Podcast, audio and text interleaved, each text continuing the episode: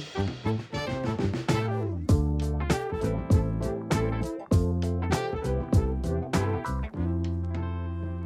everybody. Welcome back to the Beginner Baking Podcast. I'm your host, Matt, and today we're going to talk about going old fashioned, doing things by hand. In the last week, I made a few things, ranging from really easy to do by hand, like muffins, which um, I would say that muffins may be the one where I would find it more inconvenient to not mix it by hand. Just because it's so easy to do it. The process of taking out a mixer, mixing it for a few seconds, and then cleaning the mixer just seems like more of a headache than it's worth. And then we have cookies, which are just a little bit harder, kind of at the point where I would start considering, depending on how big of a batch I was making, using a mixer. I would usually do so just to save time. But then finally, we come to the the big daddy bread which the process of using a mixer just helps so much in terms of reducing kneading time and also making it so that your mixing is less of a headache i found that out this week because I was so used to mixing everything with a mixer. And I gotta say, the process when you're trying to combine the dry and the wet ingredients and making it form into a dough, that was surprisingly difficult. When things would start to stick to your spoon and then trying to maneuver it off and also getting all the dry together, that process I feel like is one of the more headache inducing ones, especially when when it's a very I guess tacky very high moisture content sort of dough. Yeah, having the mixer would help a lot. This week I didn't use a mixer, and I have to admit, being perfectly honest, this isn't a matter of principle. My mixer just happens to need a little vacation. this all kind of came about because I, I was looking for mixers online I made the fatal mistake of looking online and trying to gauge like commercial mixers, trying to compare them because I initially I was looking at like a stand mixer and everyone's talking about KitchenAid and I looked at one and I'm like, "Whoa, 300 bucks. All right, I'm I can't get it now, but maybe eventually." Then I started to think, "Oh, what if what if the the commercial version? What if that's just like a little bit more? Maybe I could get that." And then I looked, and then I was immediately slapped in the face with an $800 mixer. Once I recovered from that, I looked, I read a little bit, and then I found out um, they put a little question there. Something that I guess it's a, probably a question that they've been asked a lot. And so they put it there so there'd be no problems.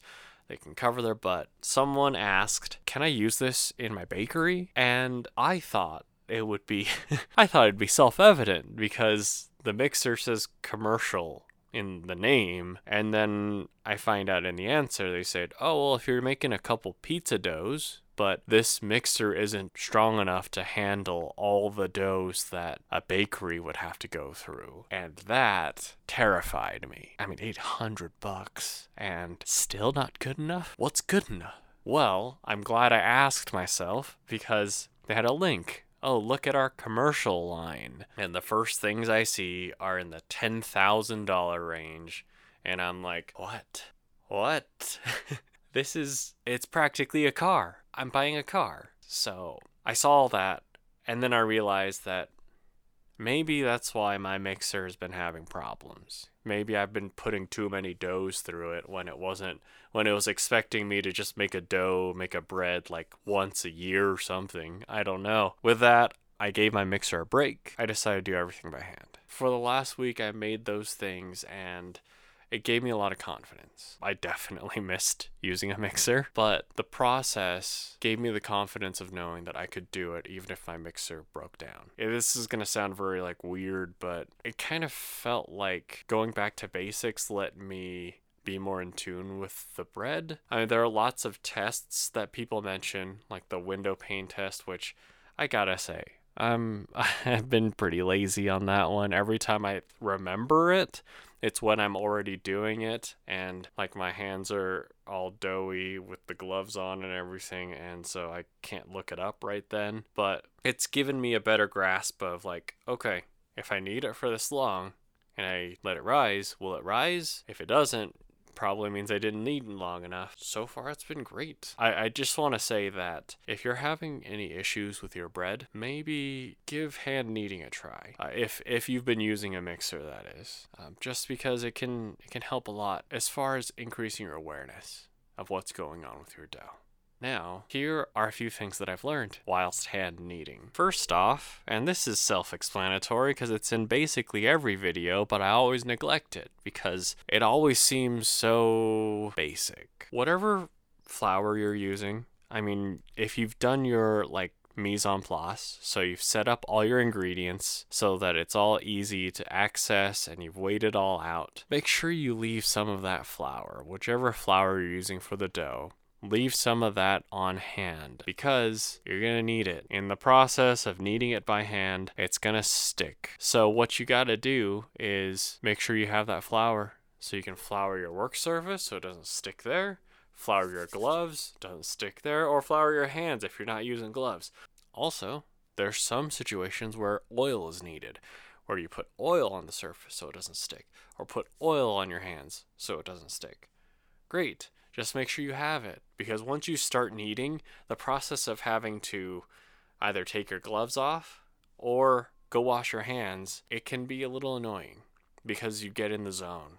You're doing your thing, you're like, oh man, I need to get more stuff. So make sure you have that on hand. Make sure you have enough of it on hand. Or if you don't, then just make sure that you have whatever container it is at the ready so that you can get more easily without having to go through the whole rigmarole of going back to your cabinet and grabbing the bag and doing all that stuff. Additionally, I want to say that whatever liquid you're using in your dough, whether it's milk, water, make sure you have some of that on hand too. Not being afraid to just splash a little bit on there. Knead it in so that it'll maintain that same level, same ratio. Also, having it on hand is good in case humidity is an issue here because I live in a very dry area a lot of the people whose recipes I follow live in much more humid locations, in which case sometimes their recipes don't quite work where I am because it's so dry here that the dough ends up drying out. That's why I'll always have a little extra liquid on hand so that I can feel it out, so that I can make sure that's hydrated. And then it's just a matter of finding your happy place if you if there's like a movie you want to watch, if there's a show you want to watch, or listen to a podcast, uh, music, or just I actually ended up making a dough while I was talking with someone, and that was great. Just make sure that whatever the process is, just don't rush it. If it if it requires watching a show while you're doing it, great. Just do it, because I mean, there's not really any rules here. It can get tedious especially if you're used to using a mixer. So do whatever you can to to make it more enjoyable for you. And I do also want to mention, and this doesn't really have to do with uh, doing it by hand, but I want to give a special shout out to uh, Tangzhong, the Tangzhong method, in which when you're making a dough, uh, specifically something like a bread dough that needs to be very soft. I love it. Uh, I was able to compare a couple different buns, one that had the tangzhong, one that didn't, and it seemed to make a big difference. And all it takes is just a couple of minutes of basically cooking up some flour and some liquid into a paste and then letting it cool off before incorporating it into your ingredients. So give it a shot as long as your aim is a soft bread. Well, that's been another episode of the Beginner Baking Podcast. Uh, I've been Matt. Thank you so much for listening, and I'll catch you Friday with a little bit more anger. All right.